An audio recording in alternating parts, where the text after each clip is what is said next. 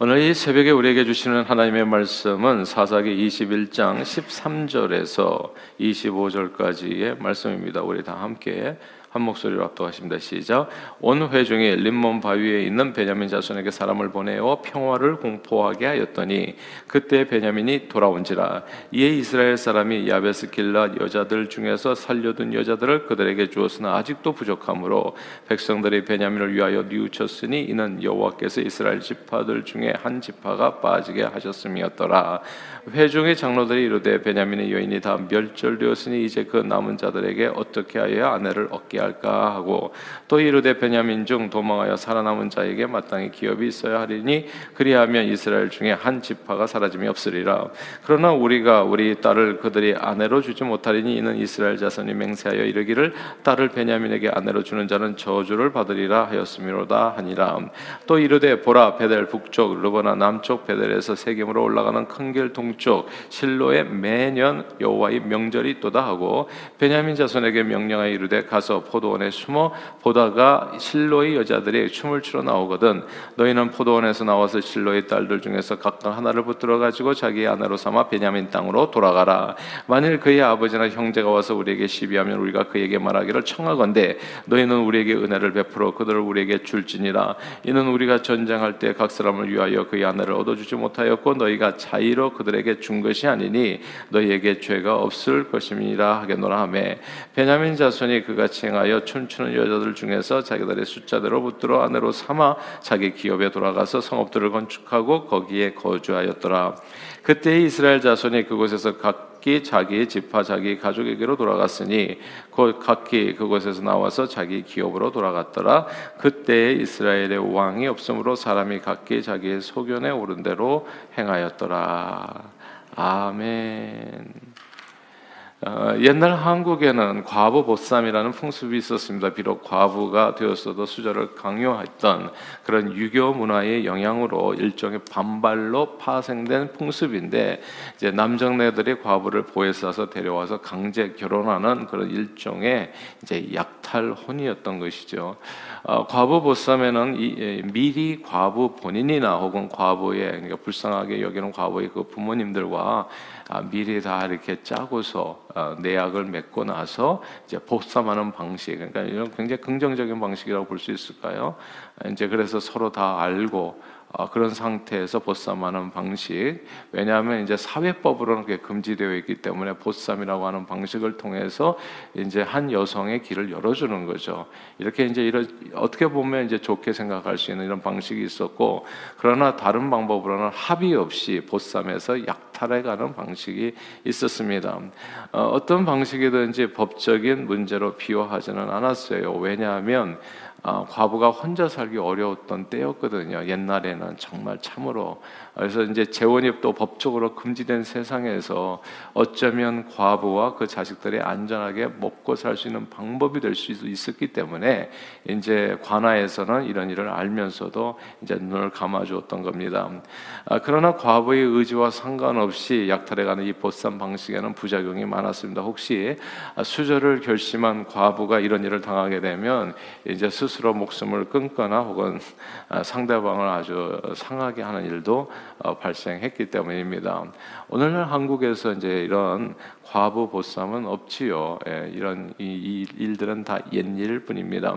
아, 그런데 몇 년 전에 키르기스탄 단기 선교 중에 현지에서 일하, 일하 시는 선교사님께 들었어요. 재미있는 얘기, 아, 또 놀라운 얘기죠. 해마다 방학 되면 이 키르기스탄의 대학생 청, 처녀들이 아, 집에 돌아가는 길에 굉장히 불안해한다는 겁니다.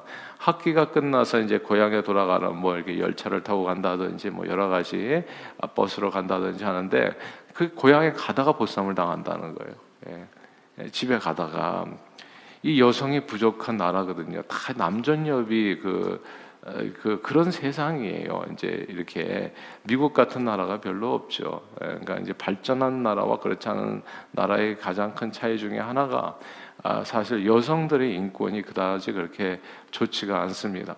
그러니까 이게 이제 여성이 부족한 나라에서 또 남성 위주의 그런 세상에서 아, 결혼하기 쉽지 않은 그 청년들이 그러니까 돈도 없고 뭐 이렇게 정식으로 결혼하려면 이게 보통 이제 사실 많은 이제 산들이 있잖아요. 그러니까 쉽지 이렇게 결혼하기 쉽지 않은 이 청년들이 쉽게 아, 그리고 빨리 결혼할 수 있는 방법이 이제 보쌈이라고 합니다. 그래서 청년과 이제 친구들이 다 같이 이제 대상자를 딱 점 찍어둔 다음에 이제 이렇게 혼자 갈 때 이제 납치 형식으로 끌어가서 강제로 이제 혼인을 하는 겁니다. 이제 그렇게 해가지고 일이 다 치러지게 되면 이제 처녀도 그 부모도 이제 체념을 하게 돼서 이제 이제 결혼이 되는 거죠. 그러니까 같이 사는 거죠. 이렇게 이제 이 과정에서 원치 않은 상대와 결혼한 처녀는 무척 불행할 수 있어서 또 도망치거나 헤어지는 일, 그래서 또 이렇게 가정에 또 파괴되는 일들도 심심치 않게 벌어진다는 겁니다. 처녀 보쌈은 상대방의 의지와 전혀 상관없이 이루어지는 과정이기에 정말 참으로 이제 야만적인 풍습이라고 볼 수 있죠. 이게 딱 이제 약탈혼인 거죠. 아, 조금 심하게 말하면 그냥 강간인 겁니다. 아, 그런데 오늘 본문에 보면은 이 약탈혼이 아, 이스라엘 백성들 가운데서 전체 총회의 묵인하에서 이루어졌습니다. 근데 일이 이제 이렇게 된 거잖아요. 레일 첩을 밤새 욕보이다가 죽인 사건이 이제 빌미가 돼서 온 이스라엘이 이제 베냐민 지파와 이제 전쟁을 벌이게 되잖아요. 전쟁을 선포하고 1차, 2차, 3차에 거친 싸움 끝에 상대를 완전히 제압하게 됩니다. 전쟁은 참으로 잔인한 싸움입니다. 그러니까 전쟁은 정말 해서는 안 되는 것 같아요. 사람이 비인간이 됩니다. 사람이 사람이 아니에요. 옆에 있는 전우가 피를 흘리며 시체가 돼서 쓰러지게 되면 이제 다 눈이 돌아가게 되고 이제 다 이제 괴물이 되는 겁니다. 인간성을 잃어버리게 되는 거예요.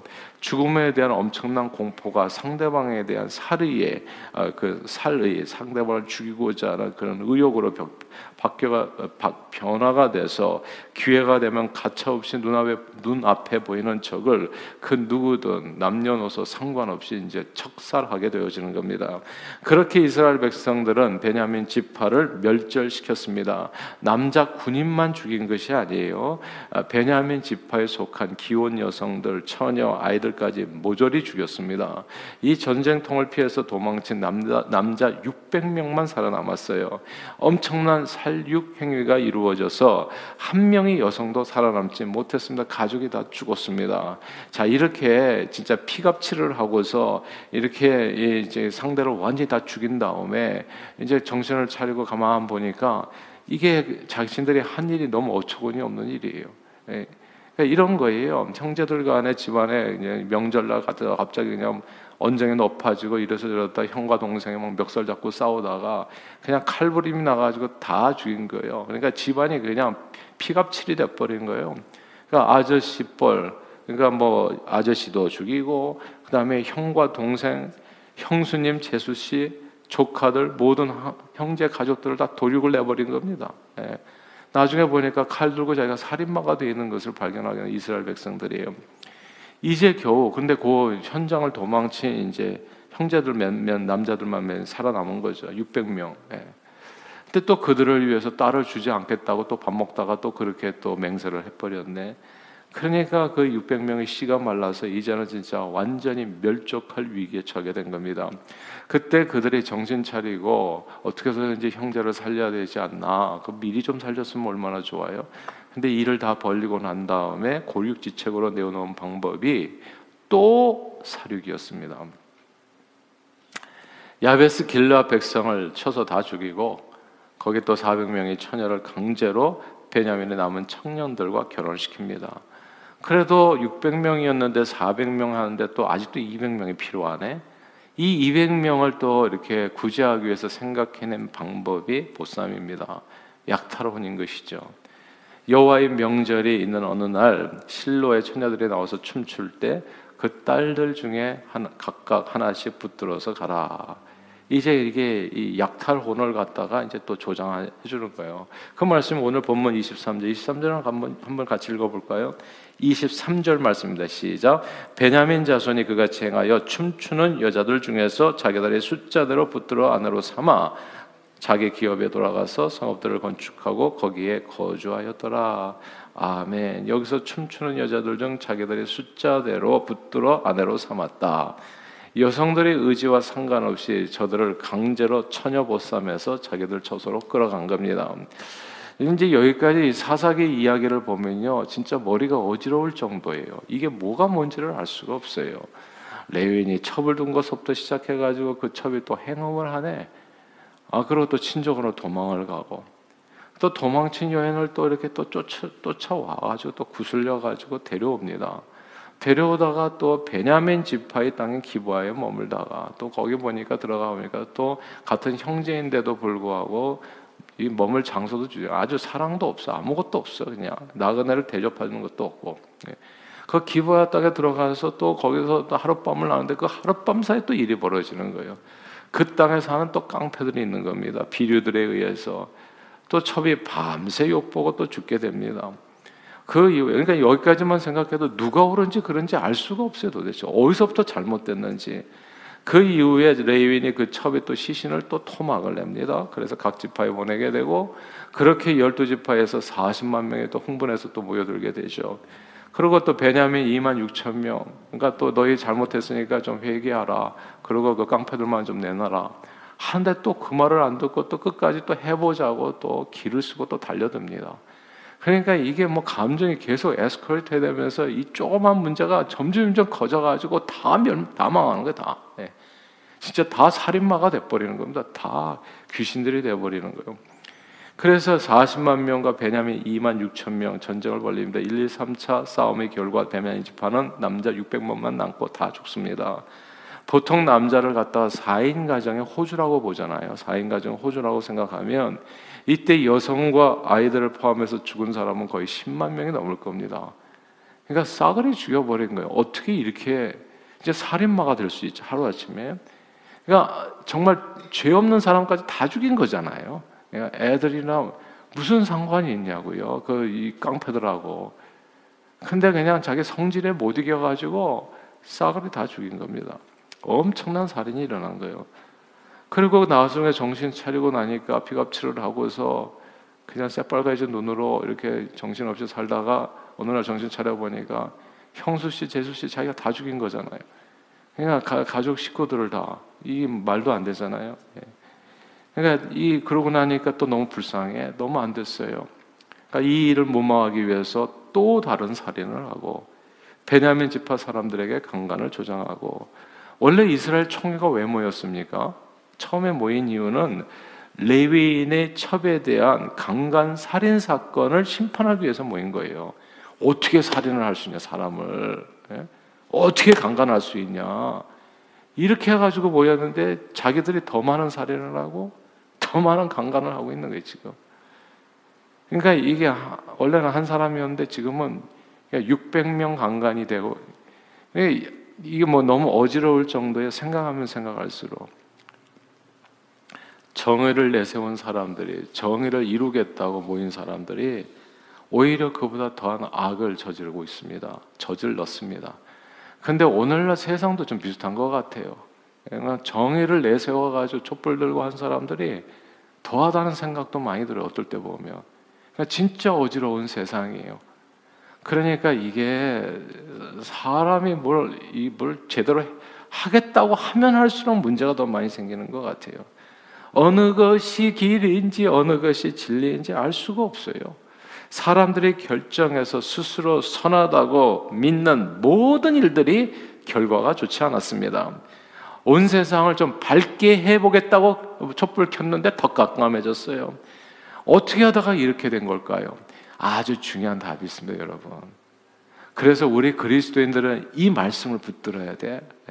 네. 세상 사람들 춤추지 말라고 제가 정치적 편향하지 말라고 계속 얘기하는 이유는 딴 게 아니에요. 그렇게 해서 세상이 밝아지지가 않기 때문에 그래요, 절대. 절대 일도 안 밝아집니다.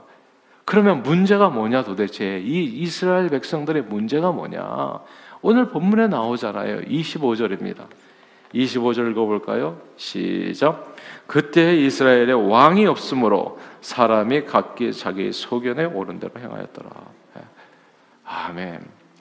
각기 소견에 오른 대로 각자 정의감에 불타가지고 촛불 들고 태극기 들고 각자 소견에 오른 대로 행한다고요. 근데 뭐가 옳은지는 아무도 몰라. 지금도 몰라. 이게 코로나 시간에 이 기간에 교회 나와서 예배드리는 게 옳습니까? 아닙니까? 아무도 몰라요. 아무도. 그러니까 이게 그러니까 그런 얘기를 하면 할수록 갈라져. 그리고 더 싸우고요. 예. 그래서 예전에 몇 년 전에 그 저기 예, 그 대통령 선거 있을 때 막 교회 에서 난리가 났었잖아요. 서로 서로. 예. 교회 안에도 촛불 태극기 파가 있어가지고 제발 싸우지 마세요. 그런 일로. 각자 소견에 오른 대로 행하는 것 뿐이에요. 진짜 문제는 딴 데 있는 거예요. 그러니까 문, 정의를 내세우겠다는 사람이 더 살인을 하고 더 강간을 하는 이를 잘 보세요. 그러니까 뭔가를 더 해보겠다. 어제 언젠가 말씀드렸나요? 우리 애들도 좀 잘 키워보겠다고 만지면 만질수록 애들이 더 망가진다고. 그러니까 사람이 뭔가 하려 그럼 답은 뭐냐 도대체 어떻게 살아야 되는가? 그게 오늘 25절에 나온 것처럼 이스라엘의 왕이 없었다. 이거예요.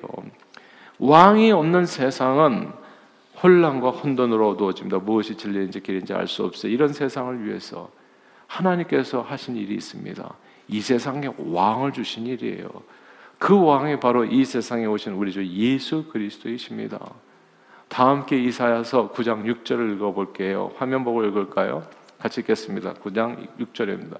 시작. 이는 한 아이가 우리에게서 낳고 한 아들을 우리에게 주신 바 되었는데 제가 읽을게요. 그의 어깨에는 정사를 메었고 그의 이름은 기묘자라 모사라 전능하신 하나님이라 영존하시는 아버지라 평강의 왕이라 할 것임이라. 예수 그리스도 한 아이가 낳는데 그가 왕이라고요. 왕을 주신 거예요 하나님께서 한 아기 평강의 왕. 예수님은 이 세상의 왕으로 오신 겁니다. 왕이 없어가지고 세상이 이렇게 혼란스러운 거거든요. 그 혼란을 완전히 정리하기 위해서 예수님께서 이 세상을 왕으로 그분은 우리의 길이요 진리요 생명이 되십니다. 그분으로 우리는 어두운 세상에서 빛을 찾고 천국으로 가는 길을 알게 됩니다. 각자의 소견이 아니라 예수 그리스도의 말씀으로 살아 기쁨과 평안과 생명과 축복을 누리게 됩니다. 살인과 강간을 하지 않게 돼요. 악에서 다 떠나게 됩니다. 지금은 사랑하는 여러분 대림절 성탄의 계절입니다. 이 땅에 왕으로 오신 예수님을 기뻐하며 환영하며 감사하며 그분을 다시금 우리 중심에 모시고 그분의 말씀에 더욱더 순종하며 살겠다고 다짐하는 기간입니다. 그분이 왕이 되시면 더 이상 사사기 고통은 사라지는 거예요. 사사기 고통은 사라집니다. 그분이 목자가 되시면 더 이상 우리 인생에 부족함이 없습니다. 그러므로 늘 그분을 우리 중심의 왕으로 모시고 방황치 말고 천성길을 향해서 매일같이 정말 기쁨과 평강과 축복을 누리시는 저와 여러분들이 다 되시기를 주 이름으로 축원합니다. 기도하겠습니다. 사랑하는 주님, 왕이 없어가지고 이런 일이 벌어진다는 거 말도 안 되는 좀 바르게 하겠다고 했는데 더 많은 사람을 죽이고 더 많은 강간을 저지르고 정말 이 끔찍한 범죄를 범죄가 범죄에 쌓이는 것을 우리는 보게 됩니다. 세상을 밝히겠다고 불을 켰는데 그 불로 인해 가지고 결국 자기 자신의 모습 더 추한 모습을 발견하게 되는 것입니다. 사랑하는 주님, 삶의 문제의 근본 원인은 딴 데 있는 게 아닙니다. 내 안에 왕이 있는가? 그게 진짜 중요한 질문입니다. 대림절 이 기간에 예수 그리스도 이 땅에 한 아이가 나서 평강의 왕으로 오셨는데 그 예수님을 내 마음의 왕으로 모시고 그분의 인도함을 받아 좌로나 우로나 치우침 없이 방황치 아니하고 바른 생명의 길, 의의 길, 축복의 길을 걸어 하나님의 기쁨이 되는 저희 모두가 되게 해 주시기를 간절히 우리 주 예수 그리스도의 이름으로 축복하며 기도하옵나이다. 아멘.